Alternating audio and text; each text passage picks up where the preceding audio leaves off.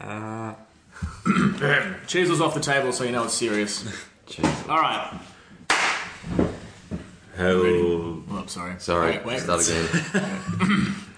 Three, two, cue in. Sorry, that's a pretty joke. Hey, ready? Everyone. Oh, ah, gotcha. Huzzah.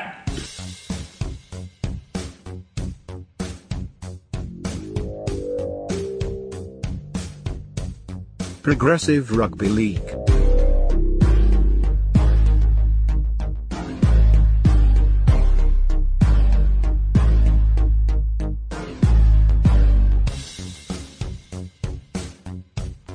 everyone, Progressive Rugby League time yet again, but you knew that because you pressed play on the podcast. This is The Slug, and joining me once again for this special grand final slash qualifiers edition is Big Al. Hey, Big Al. Hey, thanks for having me. I'm so excited. Here we are in the uh, the post-season, I suppose. Well, you know what? We're at your house, so thanks for having me, Big Al. You're welcome. Anytime. And Jono, what's cracking? Oh, plenty. And yeah. We're about to talk about it, but it's a pleasure to be here. Hi, guys. Hi, Hi. everyone. Hi. Hey. Hey. Hey. How you doing, fellas? Well, let's ask straight away. Were you happy with that grand final? Well, I mean, I'm going to, as part of my reflection this week, I'm going to talk about the grand final. Um, and I'd like to park what happened on the field, and I don't really want to talk about that right now. I want to talk about the the effect I think the Roost, the uh, Roosters win has on the game. Right. Which is basically zero. Really? Why? Like, it, it, I'm really upset that I, I think any other team winning, any other team, any of the other Uh, fifteen, fifteen. fifteen other teams that we have winning would have meant something.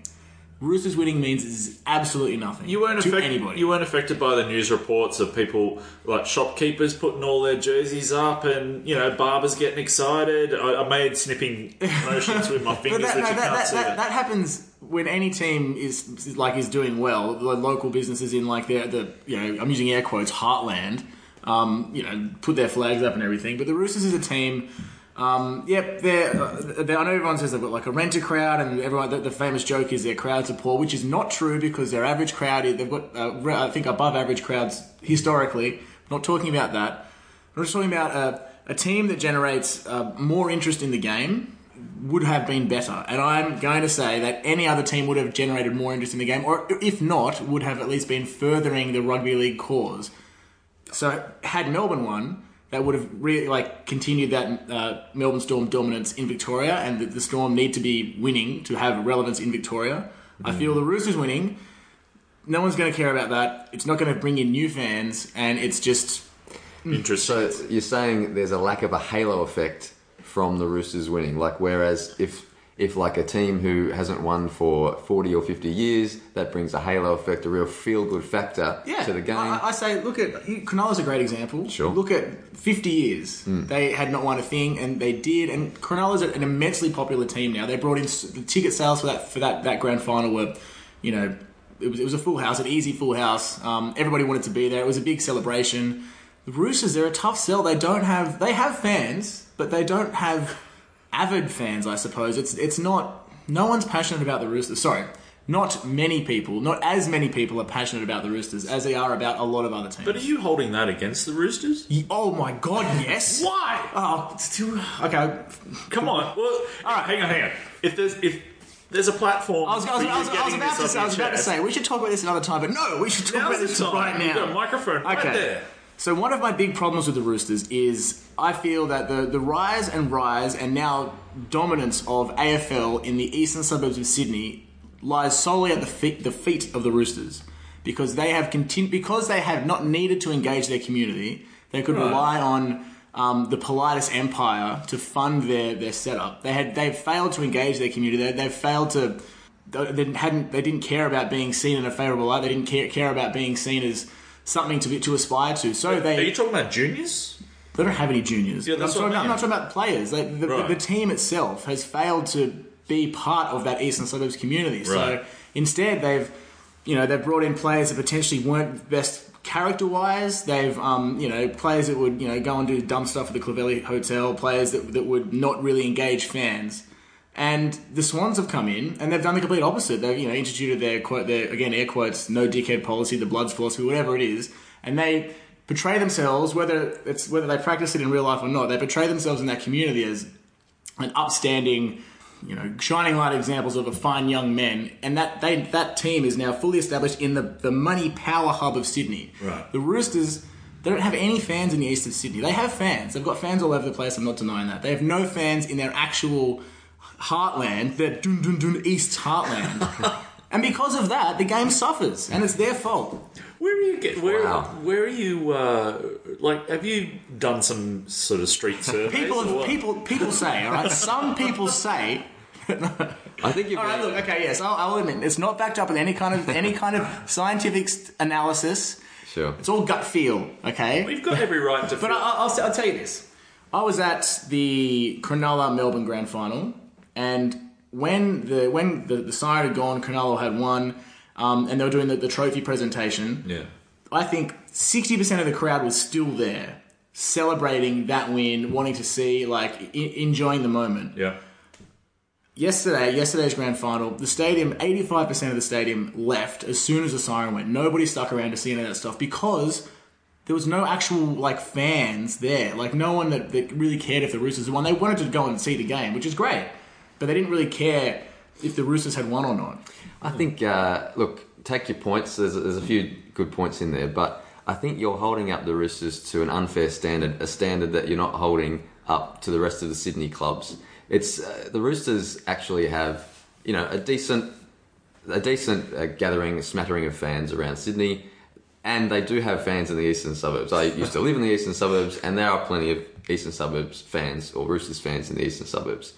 Yes, they've suffered. Uh, perhaps you make a good point about perhaps relying on the Politis Empire, all that sort of thing. But really, I think the main issue with the Sharks when they won was they hadn't won ever. And so, yeah. of course, there was a huge upswell. The, the Roosters won a few years ago, so there's not that like huge, but, epic, emotional uh, thing, which happened, I think, when uh, in the early two thousands when they beat the, the Warriors. I remember there was a yeah. huge...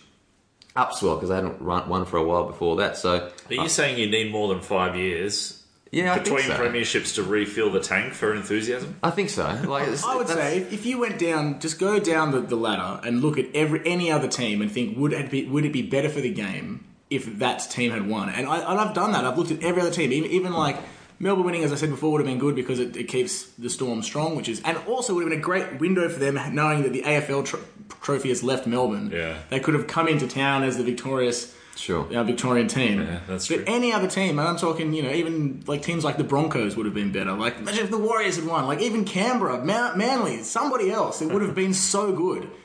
Roosters does nothing. Roosters does flatline. Dud. I'm putting a line through it. Wow. Well, yeah, I think... Uh, you make a decent point, but only because they've been successful and there's not that sort of uh, halo factor because everyone's sort of used to Roosters' success. If they hadn't won for forty years, it would have been a totally different story. So I, I, you're sort I, I of blaming agree, them I, for their I success. I don't agree with that either because if Cronulla had won, it still would have been just as popular. I they disagree. won two years ago. I think what Big Al's suggesting there is that next season, yeah. you start a handicap system where the points, the teams that would... benefit the game more to win, start off on more points than... yeah, perhaps. But I mean, the, the reality is some teams have more fans than others. That's the same in every single sport, every single competition. But, but my point is the Roosters have less fans purely because they hadn't, they've never cared before. But uh, they've always had, they've, they've never been a team with the most fans in the competition. That, historically, they've always been a sort of middling team in terms of popularity. I've actually got here an article from Roy Morgan um, talking about, you know, the popularity of N R L teams. Yep. And you'd be interested to know that in terms of Sydney teams, the Broncos are the most popular team in, in Australia. And Roy Morgan do fifty thousand yep. interviews every year. And over the course of the year, they work out who's the most popular team. Uh, Broncos the top, Storm followed by Cowboys. So obviously these one-town teams, mm-hmm. they are very popular across the country. The most popular team in Sydney is the Tigers. You'll be happy to know that. Oh, look at that smile. You, just, you, can't, you can't give it up the face. Parramatta, South Canterbury, and then the Roosters are sort of in the middle there somewhere. So they've they've never been, in historically, a popular, an overly popular club. But, can, okay, can, I, can I also that's the way probably, it is. Can I also throw into that probably um, socioeconomic factors? Sure, like, there's a lot of wealthy people in that area. Mm. And rugby league's traditionally a working-class game, so... This is why the failure sits directly on, on the feet of the Roosters, because it's up to them to show those people, those, those we'll call them the elites, that rugby league's not a, like a stuck in, it's not a working-class game. They have the opportunity to show them how, like, what we all talk about every week, how progressive and how forward-thinking it is, but instead they spent the last fifty years acting like morons at the Clovelly Hotel. Right. And, and that's what you get. That's, that's just how it is. But that, once again, that's... pretty harsh. I mean, look at the last five, the five or six years since Trent Robinson came to the helm. He's he's run a pretty tight ship. They've been, you know, very disciplined. They come across very well. He's a very well-spoken guy. They had Sonny Bill Williams, which was a great success for two years. They won a competition. Uh, now they've got Cooper Cronk, who's obviously an ornament to the game. And looking at at uh, that team, there's a, there's plenty of people who I think Trent Robinson and the crew at the Roosters have made into better people. I'll look at someone like Latrell Mitchell, who I think is turning into a, a, a good young man. He started off rough around the edges, but he's coming through. He looked like the mature one in his battle against Will Chambers yesterday. Uh, so, I have to disagree with that. Okay, yeah, well, there was a fair bit of niggle there. Yeah. All right, so perhaps, perhaps what I'll, what I'll say is this then. This premiership only counts as something worthwhile if in ten years... the Roosters are the dominant team in the eastern, the east of Sydney. You want lessons to be learned, don't you? I do. I, I, it's fine, you're right. So what, those points you made were, were correct. They've actually got a relatively, um, a team of, oh, like, I don't know, nice guys or whatever, like a, te- a likeable team, likeable players, likeable players in that team, and a good team culture. Trent Robinson's a very good example of uh, how a professional sportsman should mm. present oneself. Um, but so... And it, it's it's a it's like it's a slow bake, right? So you, you yep. can't suddenly be the most popular team, and you can't suddenly have everyone per- perceive you differently. So this premiership then has to be the the, the anchor yeah. that that the, the, the team uses to build out that that culture um, throughout the east of Sydney and win back over those lost fans. Well, before, okay. Before we move on from the east yes? east's dissection, well, don't you think it's progressive? The fact that the Easts have, or Sydney, sorry, I should say, have bought themselves two premierships, essentially, but not through, like, necessarily buying the best player just because they're the best player on the field. They've bought two players to cha- to assert culture off the field. That's mm. Sonny Bill Williams. He was bought so that everyone everyone sort of followed him. Peppermint got, tea and stretching in the morning. That yeah, was exactly. Got behind him. They won a premiership. Cooper Cronk. Everyone's right behind his professionalism, mm. his uh, his his way of thinking, and they just won a premiership. So, so clearly they're thinking off the field as much as on the field with, with their purchase, marquee but, but, purchases. Yeah, so they're thinking off the field in just terms strictly of team culture. Right. You need to think in terms of community culture and how how others perceive you. And I just don't think the the community in the East perceive the Roosters the way they should be perceived to be like an aspirational team. Well, send your C V through. Say, look, Direct, director of football, director of culture. yeah, director of culture in the Eastern side. Uh, yeah, look, to finish off this little thread, I agree there's no great halo from an Eastern Suburbs or Sydney Roosters victory from the N R L, but that's a, a factor that's reflective of their success over the last ten or fifteen years. Everyone's kind of used to it, and I don't think we can blame them for being successful mm. and therefore for it not being exciting but for you, the rest of us. No, you can blame them for being successful, but for being successful is great, but you've got to turn it into something. They haven't turned it into anything. But any team that has been dominant, it, it gets a bit samey. It's the same if you look at the English Premier League when Manchester United were winning every year. It got a bit samey. People got a bit bored. Uh, same as when Hawthorn in the A F L won, you know, three years in a row, and that got a bit boring. So it's it's the same sort of thing. If the Roosters start losing, then they'll get even less people interested in them. Yeah. So it it like that means a continuous successful Roosters is capped at having whatever we'll call this thirty percent hysteria around the team. Well, that, I mean, once again, it's not their fault. I mean, but it is surely it is their fault. But, but in every comp- club competition in the world, there are teams with great followings and there are teams with okay followings. It's just the way it is. I mean, I'm sure they're trying to expand. But it's not like they can't have a great following. There's a lot of people. Sydney's a pretty big place. It is, but they they're based in the eastern suburbs. Always have been. They've tried. They've tried to expand. But, but my point, but what the point I'm, always, I, I'm trying to hammer home here is, yes, they're based in the eastern suburbs, but I don't, they, they don't care about the eastern suburbs. But that's based on nothing. Like, that's. Jono and his facts. I, I, I mean, I, I, I did live there for a couple of years. Oh, they they had a decent presence. They had coasters in pubs. You know, that's pretty good, right? They had they had like those posters around the lampshades. Around... That's, that's... Let me ask you this though, like, do you want Blake Ferguson going to schools? What, do you want? Do you want to turn in telling kids how I to want, play? I want Cooper Cronk to go to schools. I want, yeah, I want Luke Keary to go to schools. I, I, I'd like I want James yeah, Tedesco to go to schools. Let's hope. Let's hope that this rant, coupled with the fact that most of the people left right, the grand final rather than reveling in the um, victory, is the kick they need to to um, get, uh, I guess, a bit more kind of positivity going out there to win Big Al's heart. Yeah. This, this time next year, who knows? We might be listening to Big Al just swoon over the Roosters. Never, never. I, I just, and it's again, it's not the. I just find that they haven't done enough. That's sure. That's that's my issue with it. All right. And is that your reflection? That was long. Yes, I guess so. Ed, edit that down. No. uh, Jono. Yes. Well, my reflection also relates to the grand final, but. Obviously, on grand final weekend, on a weekend such as this, like the grand final in the Southern Hemisphere, the final week of the qualifiers in the Northern, Northern Hemisphere, the kudos and the salutations go to the winners. And the Roosters are one of those. Maybe not from Big Al, but generally, the salutations go to the winners. But in Progressive Rugby League land, one of our mottos, one of our many mottos, is winning is secondary. Mm. Winning is secondary. Damn you. In that spirit, I want to give a bit of love to the vanquished. Over yeah. the weekend. So yeah. I want to talk a bit firstly about the Melbourne Storm, then I'll go a bit about the Northern Hemisphere in the qualifiers. So the Melbourne Storm, look, there's not a lot, lot of love for the Melbourne Storm in this room, in Sydney, uh, besides in, in the Melbourne area. And um, with good cause. I'd call it grudging respect at best. Mm-hmm. But I want to give a bit of love to the Melbourne Storm. They have been an incredible example of an expansion club and set the standard for rugby league teams that should aspire to, who are trying to get into, let's say, the English Super League or to try to get into the N R L. I don't think anyone's got a problem with that aspect of it. It's just the personnel they have on hand. Well, they're I mean, doing it. Well, I'm defending, I'm giving a bit of love to the Storm because we haven't given that much. And they're, they're the vanquished, and winning is secondary. And not only have they been a fantastic example of what an expansion club could be, but they have incredible respect in Melbourne. If you go to Melbourne, spend a bit of time in Melbourne over the last couple of years, no one really cares about rugby league. But when rugby league comes up, there is so much respect for Bellamy, Smith, Slater, and Cronk when he was and there. And Molly Meldrum. And Molly Meldrum.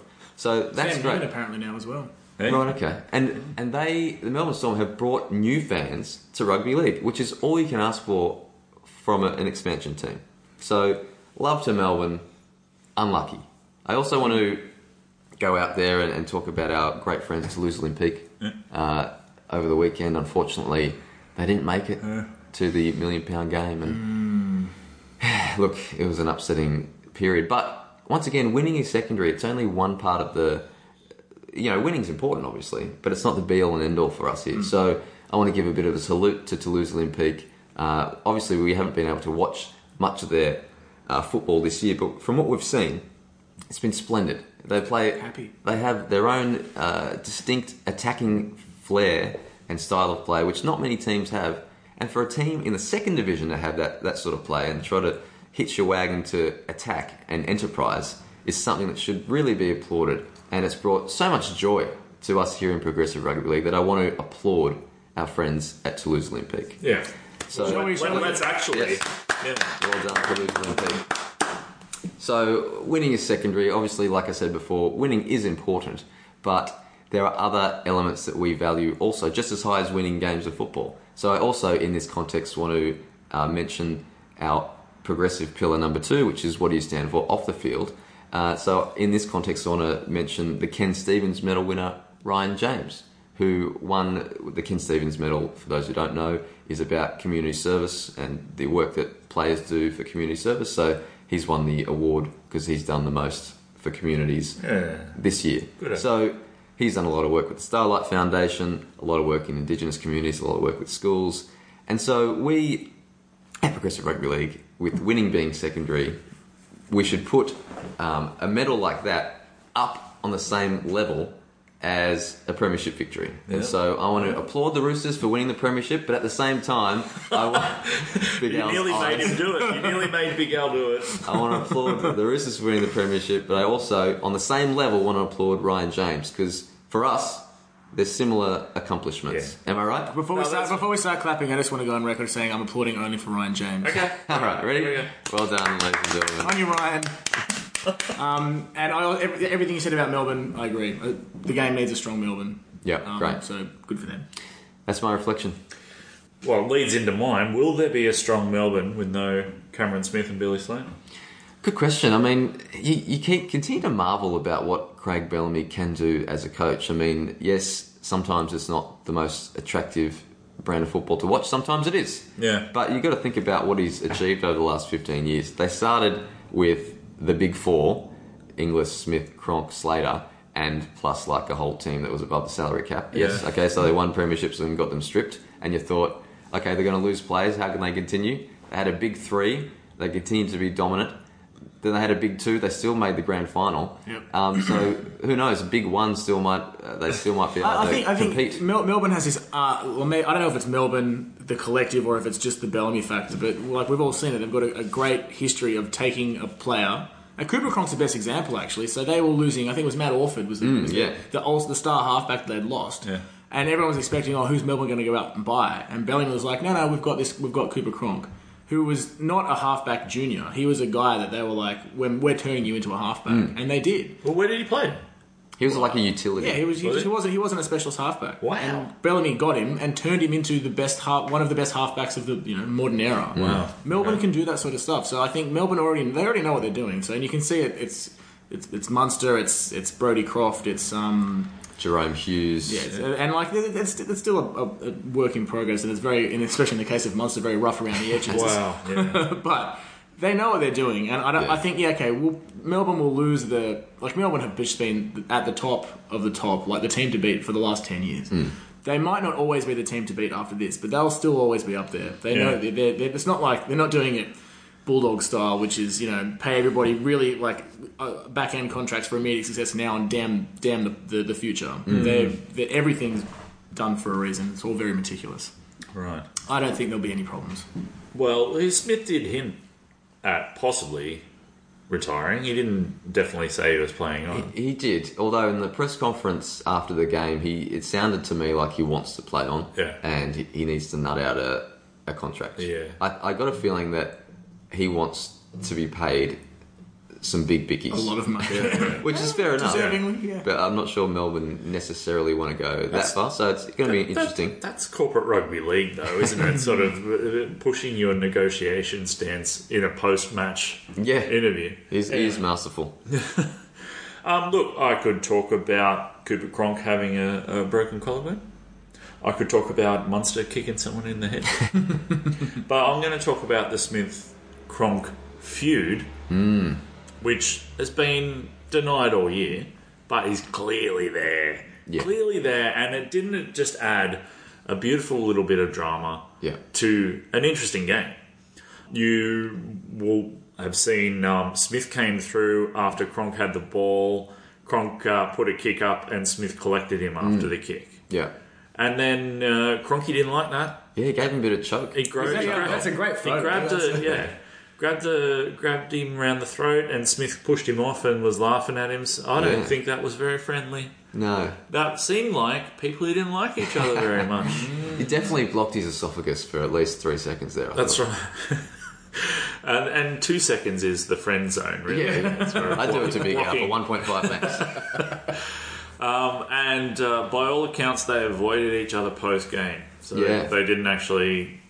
like shake hands or mm. or anything after the game. So obviously Billy Slater went up to Cronky and gave him a big yeah. hug and congratulated him and everything. And then, but Smith nowhere to be seen. So don't try and tell us there's no feud anymore, okay? We're not buying it. It was one of the one of the many intriguing subplots that added to the like the interest of the game. Like the game itself was you know pretty good, but the subplot's really added to it. The Cronk-Smith subplot, Billy Slater's last game and getting booed all the time sub- subplot, the Latrell Mitchell versus Will Chambers subplot. There were plenty of uh, interesting snippets. Even, even like the, the selection um, drama. Yeah, like, everyone waiting until an hour before the grand final. Yeah, like, yeah. Is Cronk going to play? Yeah, that that would that really surprised me. I, I thought earlier in the week they'll they'll pretend he's not anyway, and then later in the week again.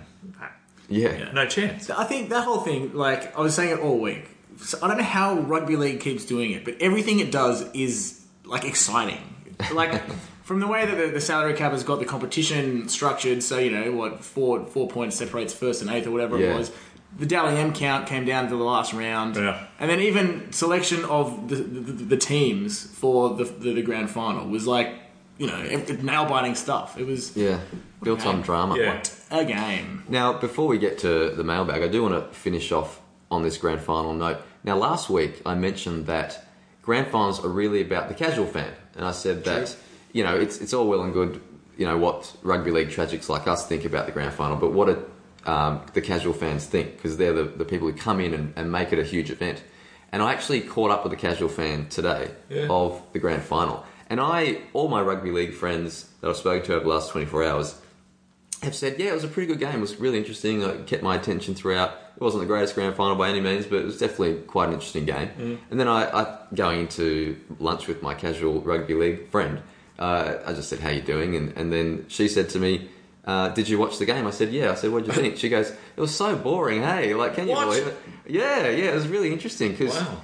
I think from a casual fan's perspective, it's all about the scoreboard. So, like, twelve nil, eighteen nil. But... They, they don't really know about the subplots. They don't really know about... Um, but Roosters were chucking it round and, and doing some really kind of exciting, innovative play. Yeah, but I think really when it comes to the casual fan, scoreboard pressure is key. So a close scoreboard... Yeah, yeah, you're right. It was never it was never close. Yeah, so yeah. a casual fan will, will after a, a boring fourteen twelve match, yeah. will say, gee, that was a good game, where we might say, gee, it was a bit dull. You yeah. know, oh, you know. I'm, I'm really glad Roosters went to that quick lead because they act, they they played entertaining yeah. football rather than a grinding kind of... I agree. And the Storm had to, also in the second half, you know, throw it around a bit and they chanced their arm a bit, which they normally might not do. So for me, I found it like quite an interesting game. Yeah. Uh, and it was interesting to see the master front runners, Melbourne Storm, how they go under pressure of trying to come yeah, back, and they didn't yeah. really handle that. Oh, but we, we sort of know that stuff, being rugby league rusted-on fans, yeah. whereas the casual fan don't really see that thing. Mm-hmm. So... It was interesting. There were two people at that lunch who were like, "Yeah, it was pretty boring. Like, How did it, they feel it wasn't close, and yeah, the Roosters were always going to win." That's why you need every, every casual fan needs to have a Big L with them to tell them about why things are so exciting. We should hire Big L out. to The Roosters don't do enough. Yeah, I'll, do, I'll do it for free. We should, we should hire Big L out to casual rugby league fans. How did they feel about a player getting uh, sent to the sin bin twice in the one game? Oh, that, that was like. What a, what a fantastic thing to have happened! Like I, I just, I, that was I don't know. I, well, I, I really I really got off on that. Like well, I thought that was yeah. that was poetry. Well, the, unfortunately, the casual rugby league fan was like, "Oh, what a what a grubby thing to do! What a you know, kick him in the head! Yeah. Oh, that was so." Can I tell you that, uh, that not so casual rugby league fans were thinking that as well? yeah, fair enough. But anyway, I just wanted to before we got to the mailbag, just to add what you That's know right. our friends in the casual rugby league world think because. Often we get stuck in our little bubble. Mm. And, and just personally, mm. while we're talking Munster, mm. I uh, told you earlier today, uh, very in a very odd twist, a um, the Progressive Rugby League podcast had a listener from Munster in Germany. That's right. Yesterday. So how strange is that? Yeah, and I wonder if he missed twenty minutes of the podcast too. You know? That's right. That's right. Uh, welcome, our friend. I'm guessing it's yeah. Munster. Munster, yeah. Munster. Mm. Yes, have a bratwurst for us. Welcome to the family. Yeah, mailbag time. Well, guys, this is a pretty exciting mailbag for me. Do you know why? Have, have a guess. No, no, no. I don't want to... I'm just going to say it. Okay. You you refuted uh, a Big Al claim on Twitter? No? No, I didn't fact-check Big Al on Twitter. We have had, after thirty weeks... Yeah? Our first email. Oh, hey! We had an email. Now,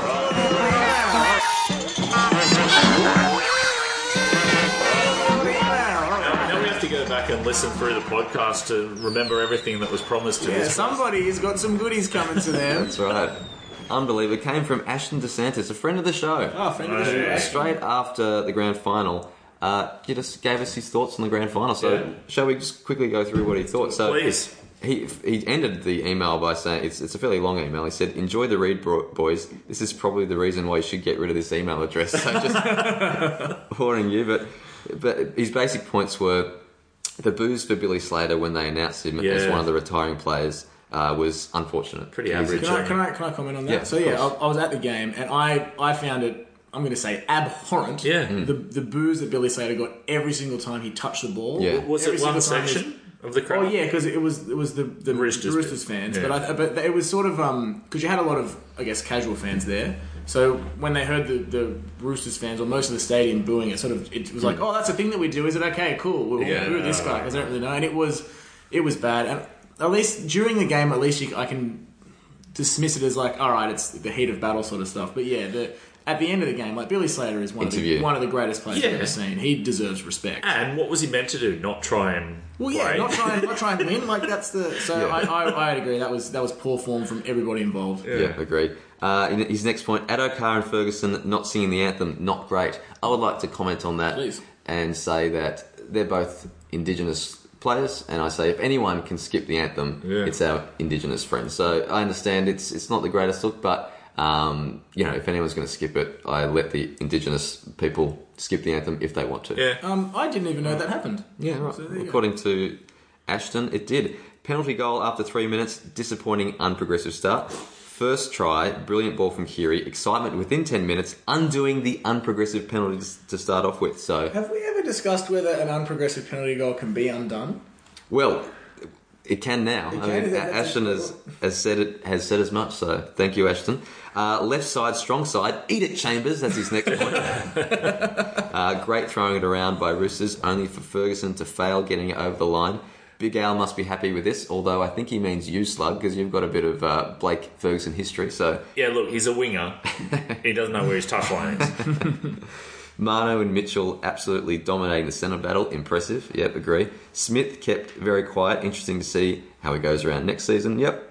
Munster didn't handle the, the big game spectacle one bit. Embarrassing. Yep, fair enough. Yeah. Referees were fantastic. Bloody brilliant to see. Yep, totally yeah, agreed. Well they had a great game. And to be honest, had a fairly... brilliant season as well, referees. And what was with the headset? First time ever. Yeah, well... That was like, well I mean, I'm assuming it was for ref cam on the broadcast. Yeah. Oh, right. I wonder if they say to refs with, who have the ref cam, just don't shake your head too much. Just say no. Say no.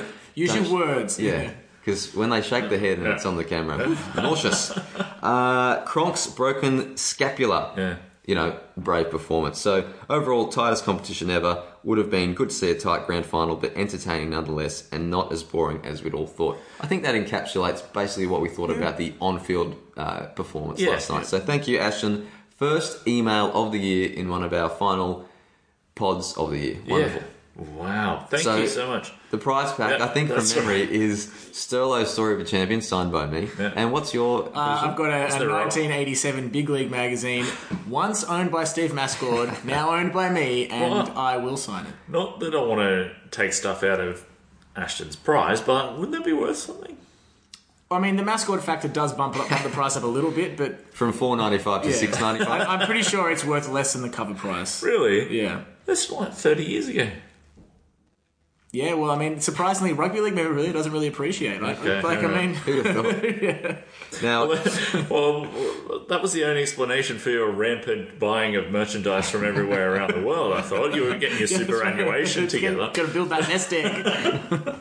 Now, elsewhere in the mailbag, Ian East from Leeds or Ian from East League, still a mystery. He was talking... Last week we spoke about the East Chant. Can you re- remind us what it is? Yes, and, and this might not be rhythmically correct, okay. but the vibe of it basically yep. is... East! Right. So Ian said, now then, lads, that East Marshall drumbeat chant sounds a lot like one that football crowds, rugby league and soccer football, have been using in Leeds since the eighties. So that's quite mm. interesting. I suppose Leeds and East's rhyme. Yeah. So... That could work. So nice someone's nicked it. Retro eighties, it's probably, you know, ironically cool. Yeah, that's right. Now, being one of our final podcasts of the year, I thought it was time to start thinking about, you know, why we started this podcast and and what progressive rugby league means. And of course, um, I, I came across this article from a guy called James Oddy, who uh, basically really encapsulated why we started this podcast. It was yeah. quite amazing to read, because the the crux of it was, you wouldn't believe it, but rugby league is a pr- pretty progressive game. and, and that's basically the reason why we started this podcast. That's fair in that, the title. That's, that's our first episode, isn't it? I was yeah. sitting around going... yeah, can you believe it? Because we've said it before, but the term progressive rugby league for us started as a joke over a few beers. Like, we thought it was pretty funny, because when you're amongst the din of rugby league and the Twitter sphere and just the mainstream media, it doesn't seem overly progressive. But when you look through the history of rugby league, my goodness, it's quite progressive. My word. It started as a workers' rights issue. Um, the first uh, black man in Britain to be a national captain was a rugby league player. The first black man in Australia to be a national sporting captain was a rugby league player. So that's just a couple of that's examples. Some, that's, yeah. So this was an article that, uh, James Oddy's article touched along those lines. And so I tweeted it out for our uh, Twitter audience. And James replied saying, "Thanks, guys. I'm still really proud of that piece. Forget what you think about... Sorry, forget what you think you know about rugby league. It's the most progressive sport going." So, absolutely right. Now, what happened then was a bit of conversation started with our friend Ian from East Leeds, or Ian from East Leeds, who said, um, "Can't stop thinking about what is progressive when it comes to rugby league. How do we balance our debt to the places and people who have sustained rugby league for so long with the desire to share their greatest creation with the world?" It's a very good point. It's that sort of thing we grapple with every week, especially when we're talking about the game in the northern northern hemisphere, because there is this split. It's almost like a Brexit-like Brexit-like split between those who want to keep it within the M sixty-two corridor and those who want to expand. But Ian's making the point that, hey, let's not forget our tradition and our heritage yeah. and what it's done for the game. Yeah. And he's saying, can that still be named progressive? Why is it? Why is why is expansion disrespecting the founders of the game? Like, that's I don't I don't see the connection. Well, that's the point I tried to make, in that rugby league has forever been a pioneering game and an innovative game. In fact, the the whole concept of rugby league was an innovation. Mm. It was like, let's change the rules and make it a different game. That's an innovation. And so expansion is another type of innovation. And forever, rugby league's been trying to expand. I mean, we've seen rugby league over the last decades. There's a book we're going to do, a summer book club, looking at how rugby league has done their darndest to try and get into the American market in the fifties and sixties, and it's never quite worked. So it's true that I, I believe you can definitely um, care for your heritage while still looking to expand. Yeah. There's no reason why you can't bring in clubs from, you know, European capitals, for instance, to have them compete with the traditional clubs like Wigan, St Helens, Leeds, who, who Ian's a fan of. But um, there's a very interesting point, though, like, what is deemed progressive? Can you still, um, you know, care and, and you know, tend for your club and and still be seeming seemingly progressive in terms of rugby league? And then we had a response from Progressive Rugby League immortal Steve Mascord. Ooh, does he want his magazine back? I bought that, it's mine. He said, "I don't think everyone can come along for the journey if we are to reach our destination. Some will be left behind." That's a fair point, which Ian responded saying, "I'm an internationalist, but Yorkshire is my home, where my daughter will grow up, and its future is in the balance. I accept that those prioritising rugby league survival in the economically challenged places that challenged power and created our game in the first place may also be making the progressive argument." So that's a, that's a fair point. It's something that yeah, we can... Wow, I guess uh, that's a really tough, I don't know, moral, ethical, political minefield. I, I, yeah. I really don't know what the answer is. Well, I, I mean, I think when we're when we're championing expansion in rugby league, so we've got Belgrade, Red Star Belgrade starting the Challenge Cup next year, which is very exciting. You know, maybe Dublin uh, starting in League One in two thousand twenty, maybe New York. I don't think we're saying this should happen at the expense of um, great traditional clubs. We're saying they should compete on a level footing, and the strong clubs will survive, and there'll be plenty of traditional heartland clubs that will survive in that context. So anyway, it's a very interesting um, interesting argument. So once again, thank you, Ian from East Leeds, or Ian East from Leeds. You've uh, made a great contribution to our mailbag.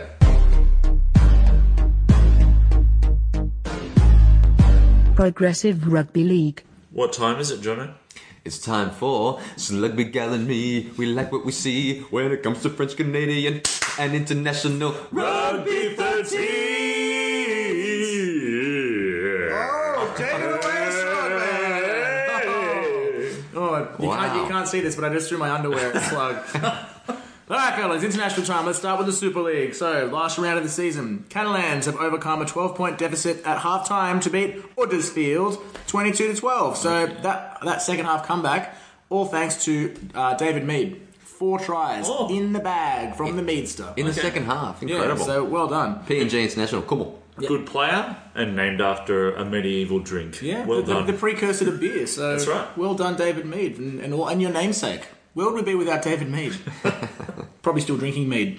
Uh, Alright, so what it means is Catalans end the Super eight's portion of the season on equal points with Wakefield on twenty-one. Uh, however, they will finish in eighth position, uh, so last, mm. uh, because of for and against. So that's it. That's the end of the season for Catalans. I think we can say, probably, regardless of what happened in the Super eight's, a wildly successful season. Yeah, they have for, to be happy, right? Yeah, I mean, it, it's, it's amazing. So there's the drink water factor. Oh, they got through the Kenny Edwards, you know, saga. Saga. Yeah. Uh, and of course, there's the, the Challenge Cup. Who can forget, forget? That, Cup. That is just an amazing feat. So well done, yeah. Catalans. Uh, we'll close the curtain on that one, and we'll see you in twenty nineteen. Yeah. Thanks for the memories. Yeah. Thanks for the memories. All right, so let's move on to uh, the qualifiers. So obviously, it was a big weekend. Um, all things happening in the qualifiers. Almost all games had consequence. So uh, Jono's touched on Toulouse before, but uh, in their final game. Uh, they went down. Uh, they beat. They were beaten by Salford, forty-four to ten. Any uh, parting words? Oh, look, it was a, a great performance from Salford. Jackson Hastings. He missed the previous two games, and they were the only two games that Salford lost during the qualifying period. He came back and he dominated and led the team to a victory. So, it was, and the Salford fans were all over him. Yeah. They love him. All over him. All over him. From Toulouse's point of view, it was a not their best performance. They got back into the match. They trailed early, twelve nil, I think. They got back to, I think, twelve ten, and were right in the game and, and uh, you know, seemingly coming for them. But unfortunately, it wasn't to be. And Salford were too good in the end. So what that ultimately means is Toulouse, they're... They will not get promoted. They're not in a position to be in the million pound game. And it also cements Salford at the top of the qualifiers table. So good for them. Um, and then there was three other games left to go off the back of that. And each one had a, a potentially profound effect on the final outcome of that top five. Mm. Um, so on Friday, Toronto beat Leeds sixteen to seventeen, which is an amazing feat. Mm. Leeds, a massive team. Toronto, you wow. know, fighting for, for automatic promotion to the Super League. Yeah. So what that win did is it, it put, uh, put Toronto, put Toronto on ten points. And at the time, in third place, giving them a chance of automatic qualification into the Super League. Yeah. Of course, pending other results. So, games off the back of that one. London beat Halifax twenty-three to sixteen. What that did was it uh, cemented London in fifth place and a guaranteed spot in the million pound game to play off against whoever finishes in fourth mm-hmm. for that spot in the Super League for next year. Right. So, and, like, it's an intriguing situation. So, um... Uh, it all comes down to the final game between Hull and Widnes. So Hull needed to beat Widnes by thirteen or more, I think it was, to leapfrog Toronto into third place and get automatic uh, entry. Um, if that didn't happen, if they'd beaten uh, if they'd beaten them by twelve or less, they would have been in fourth spot. Uh, or if they'd lost, they would have remained in fourth spot and gone into the million pound game. So before that game, uh, the Super League released an official statement, which I'll, I'll summarise. I won't read through the whole thing, but it goes thusly. Uh, the unusual circumstances surrounding this afternoon's fixture between Hull and Widnes have prompted some discussion over the weekend, and it is important for Super League to offer the following response to provide clarity before the match kicks off. Huh. First, confirmation of the situation, as has been reported, is the Super eights are going to be uh, scrapped, and uh, clubs who are relegated to the Championship from the Super, from the Super League will get a parachute payment. Um, the current issue has caused the highly unusual situation of uncertainty over the number of teams that could be relegated, anywhere between four and none. Uh, there should be no question around the integrity or commitment of rugby league players on this weekend or any other, and as Widnes noted in a statement earlier this week after their relegation had been confirmed, their first priority is to respect the integrity of the competition. Now, that just sounds like there's a fix on. Is that what's going on here? Well, yeah, in layman's terms, what they're basically saying to Widnes is, you better try your darndest. Let's give a bit of context here. So the, they term the parachute payments there in that statement. So what a parachute payment is, if you get demoted from Super League, I think those teams demoted from Super League get uh, five hundred thousand pounds to sort of help them adjust. It's like an adjustment fee, basically. Adjust to life in on the streets. Yeah, like, pretty yeah. much. What, what, that sounds like a lot. Yeah. That, actually, that doesn't make any sense. You're playing, you're playing against clubs with less resources. Yeah, exactly. So, so you half need a million dollar pound. You need a boost. Yeah. You need a boost. Yeah, I suppose you, you're used to a certain level of revenue from T V rights and all that sort of stuff. So it's sort of to help adjust because your, oh, your, revenue, your business, your costs are still yeah, yeah. a certain way, and your revenues have fallen so much. So. It makes sense to a certain extent. But generally, only one team would go down, right? So in this case, there was a chance that two teams would go down. And so there's this five hundred thousand pounds parachute payment that may have had to have been split between two Super League clubs. So the thought was, the theory, the conspiracy theory was that maybe Widnes would, wouldn't really show up against Hull K R because they wanted Hull K R to stay up so they could get all of the parachute payment, all the five hundred thousand, because if Hull K R also got demoted or played the million pound game and then lost that and got demoted, they may have had to split oh, that shame, parachute right? payment. So was there was there clarity over whether that was true, that the payment would be split?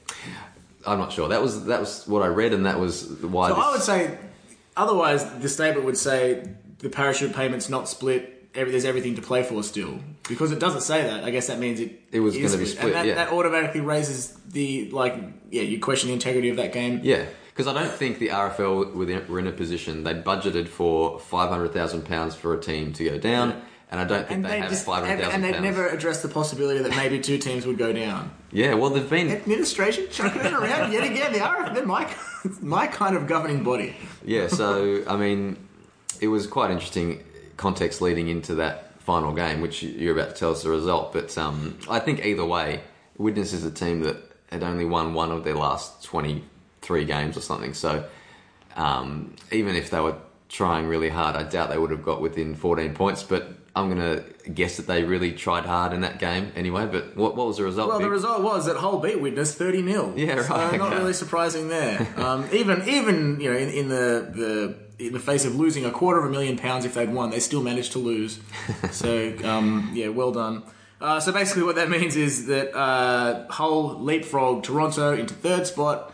So now we've got an M P G, million-pound game, between Toronto and London for that fourth spot in the Super League. For That's next massive. Year. And it was a massive... I want to talk a bit about the Toronto game versus Leeds, because that was an incredible performance from Toronto, winning away from home at Leeds, a very tough place to win at Headingley, one of the famous grounds in England, on a Friday night.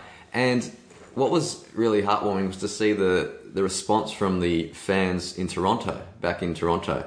Apparently, like, there were a couple of thousand people at, you know, this one pub in, in Toronto. On a Friday afternoon, the game kicked off, I think, on a Friday afternoon, Toronto time, about two thirty, jammed into this... this pub in Toronto, and they were just going crazy yeah, over a game them. over a game that they really only discovered a year or two ago. So it's really it just goes to show what this club has done, and they're a real uh, asset.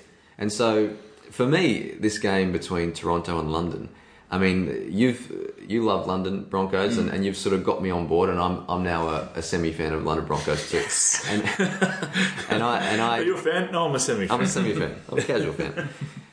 But in terms of these two clubs, for me, there's only one team who really deserve to go up for, on a number of levels. A, Toronto won five of their seven qualifiers games and won the championship by the length of the straight. So just on that, they've had a great season, and they've probably done more than any other team in history to get promotion. Um, on the other side of things, they've brought a whole new uh, bunch of spectators to rugby league. They average a crowd of around seven or eight thousand, which is solid in Super League terms. Uh, London Broncos, you know, they've done really well, had a great season. They average a crowd of around one thousand people. So um, I, I just think when you're comparing them, the addition to Toronto will bring a fair bit more to the Super League than London. I mean, if London make it great, and hopefully they can grow something there in, I think it's in West London where they're based. Uh, but I really think A, Toronto deserve it, and B, they would bring a lot more to Super League uh, if they were to make it. Yeah. And and you've also got the thing about T V rights and maybe a, a separate pool mm. from, from places like Canada and North America. So uh, it's going to be a, an interesting game because London have have really finished the season strongly. They finished mm. the the, quali- uh, the championship season strongly to, to finish in second place, just pipping Toulouse for, to get those four home games, which proved crucial in the end. And they've had a really good finish to the qualifier section two to make the million pound game. So yeah. good on them. Yeah. Uh, but if I have to choose, I'm gonna I'm gonna stick with our beloved Wolfpack. Yeah, I, I would agree. I think, and mainly because you know Wolfpack have the funds to back up a competitive season in the Super League. Yeah. I, I don't know if London are, are resourced well enough to not just mm. fall right back down, because they they've been they've done this promotion relegation dance for a while. I yeah. think, and I would love to see a firmly established and strong London team in the Super League, but. In terms of what's feasible right now, mm. it's London. I'm all, I'm London. Sorry, it's Toronto. I'm all in on Toronto. Let's go Wolfpack. Well, yep. yeah, London just need a bit more time to, you know, develop their semi fan base. So yeah, that's right. uh, all right, so that'll we'll round out the qualifiers. So I guess uh, the million pound game must be well, Saturday next week. I think I it's think. the seventh of October. Yeah. All now, right, so now, do the winners of the million pound game get like a briefcase handed to them at the end of the game, or how's this work? I'm not sure. I hope so. Or maybe just like, you know, brown paper bags. Yeah. One million right. brown paper bags. Or one hundred thousand brown paper bags. That's right. But yeah, we, we say goodbye to the qualifiers. This was, uh, I think I read that um, out of sixteen games between Super League and Championship teams, six were won by Championship teams. That's that's pretty good. Yeah. Like, that's quite amazing. So, once again, we'll say it again, it's pretty sad to see them go, but... That's the end. That's the way it is. Yeah. See ya, qualifiers. It's been real. What a ride. What a ride. What a ride. Yeah. Oh, it's all winding up though, isn't it? It is. All right, so we'll move on and we'll, we'll do something a bit more local right now. Kicking off today, which is a real shame that they've chosen today to kick off because the entire city is completely hungover from yesterday. But the um, Rugby League Emerging Nations World Cup has kicked off in the west of Sydney. What? So uh, we'll go through the results. If they're just coming in. Wow. Malta have defeated the Philippines thirty-six to ten. Turkey has defeated Solomon Islands thirty to twenty-two. And we just got the score from the Greece-Hungary game wrapped up not ten minutes ago. Hungary have narrowly defeated Greece twenty to eighteen. Wow. wow. Yeah, so this Emerging Nations World Cup is going to be rolling out for the next couple of weeks. Uh, I encourage everybody in the area to get down and have a look. And there's going to be some sweet, juicy merch on sale, folks, oh, for those oh, people oh. with a weird fetish like me. Malta. Malta on fire. I mean, what about Hungary beating Greece? That's a surprise for mine. Uh, I, I, I have a Malta, a Maltese, Maltese Knights Rugby League uh, training singlet, which I wore, I wear proudly throughout the streets whenever I'm, yeah. as a, when I'm displaying my good rugby league behaviour. Mm-hmm. And I got a massive compliment on the other day from this Maltese guy. Yeah. He was like, "Cool, where'd you get that? Did you get it in Malta?" And I was like, "No." He's like, "Oh, well, I love it. It looks so good." And then I told him the rugby league team's playing in Saint Mary's like next week. Get out yeah. and see him. I don't think he did. I think he was humouring me, but he was no. like, "Oh, I might go and have a look." Don't, don't think he will. I just like your shirt, mate. I'm not willing to, you know, change my lifestyle. There you go. So there'll be more sweet uh, merchandise for sale out there as well. So get along. South Africa featuring in this at all? Uh, I don't think they made it. I know they played an exhibition match against Malta. Mm. Okay, it's exciting time to hit. So that was uh, that's all the matches from Pool A. I think there's four pools. Oh wow! So stay tuned for further updates as Alrighty. they come in. All right, moments of the week. Um, I'm just going to throw mine out there mm. very quickly. And uh, back to the grand final, of course. And I wrote this on the Twitters. Nothing more impressive than a completely unnecessary flick pass for mine. Madison. Yeah. That was beautiful. It was well, well executed. It was. Unnecessary. Unnecessary as all get out. Why did you need to throw a flick pass? It's progressive. It's chucking it around. We love to see it. Life is short. Yeah, entertain us. Exactly. Well, he's, ta- he's taken a very French approach. If you're going to do anything, mm. make sure it's beautiful. Yeah, so right. That's... Hey, I, I'm not... I'm not. Well, it's the moment of the week. It's, yeah, made the moment it's my moment of the week. of the week. I'm not saying I don't want to see it. It's, uh, it's baffled me and excited me. Mm. So there you go. Mixed emotions. My moment of the week...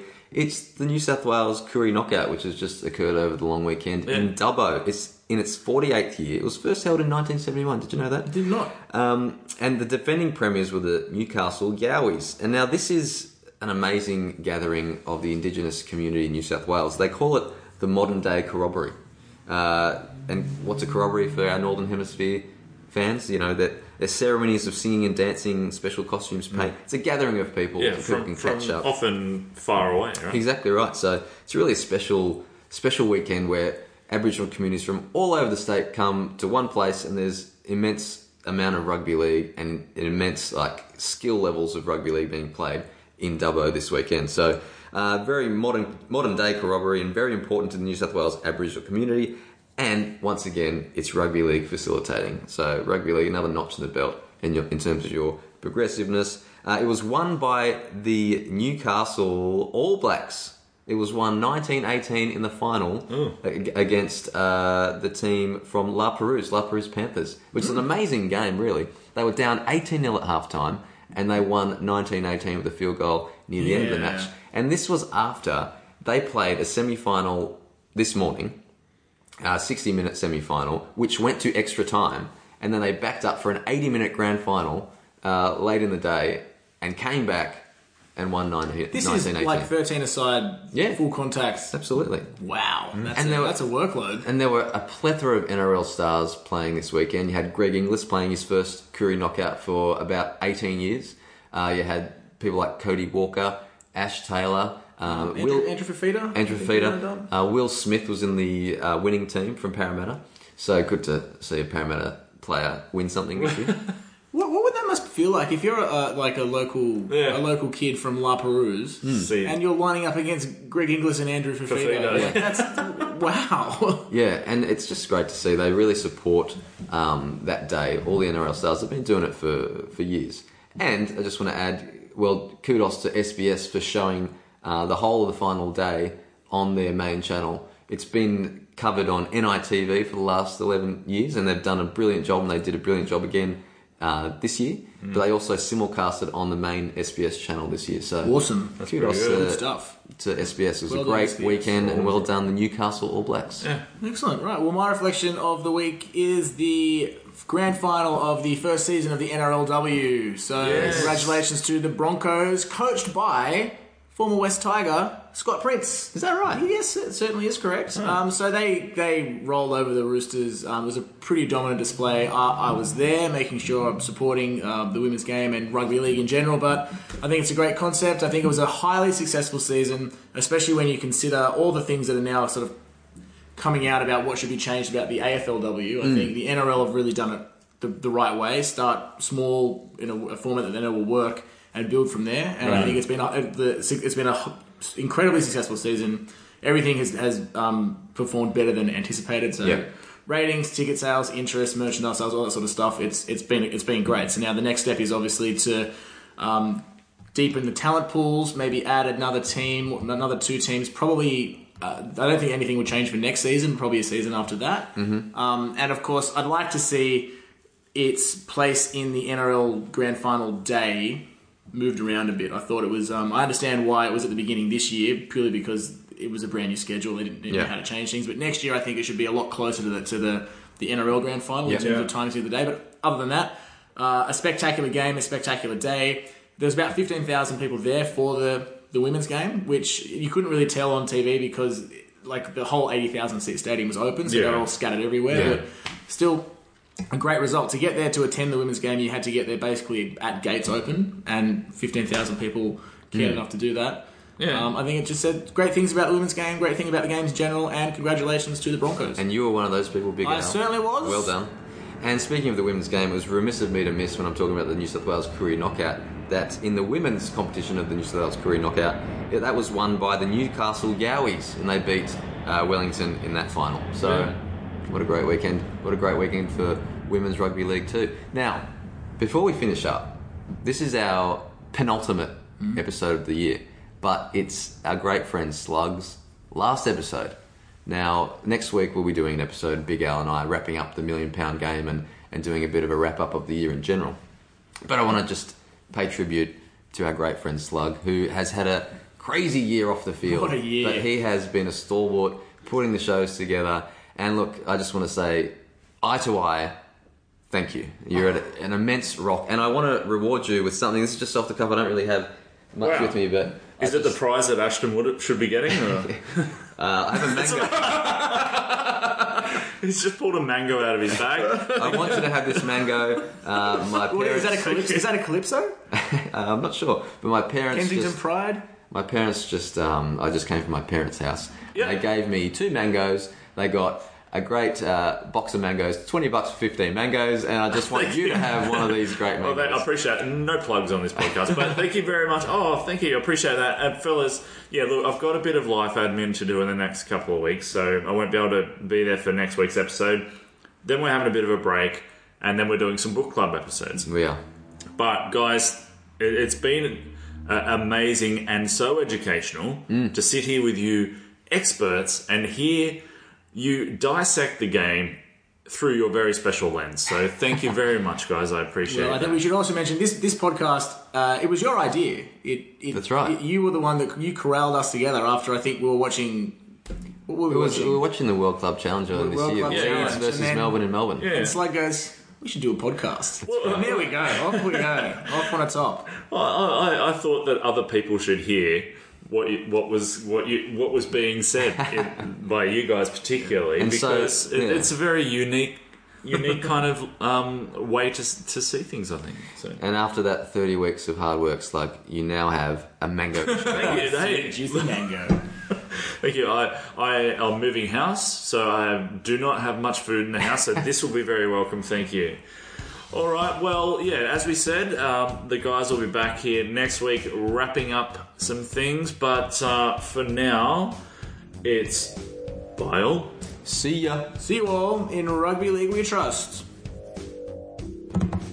Nice. Oh.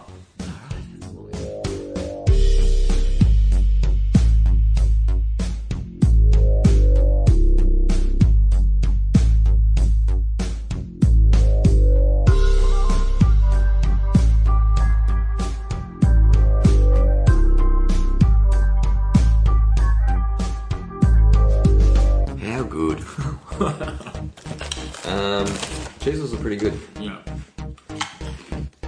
I actually preferred um, what were they like? Oh, tubes. Oh, yeah. I like tubes because they were like tangy. Yeah. Whereas my dad would say tangy.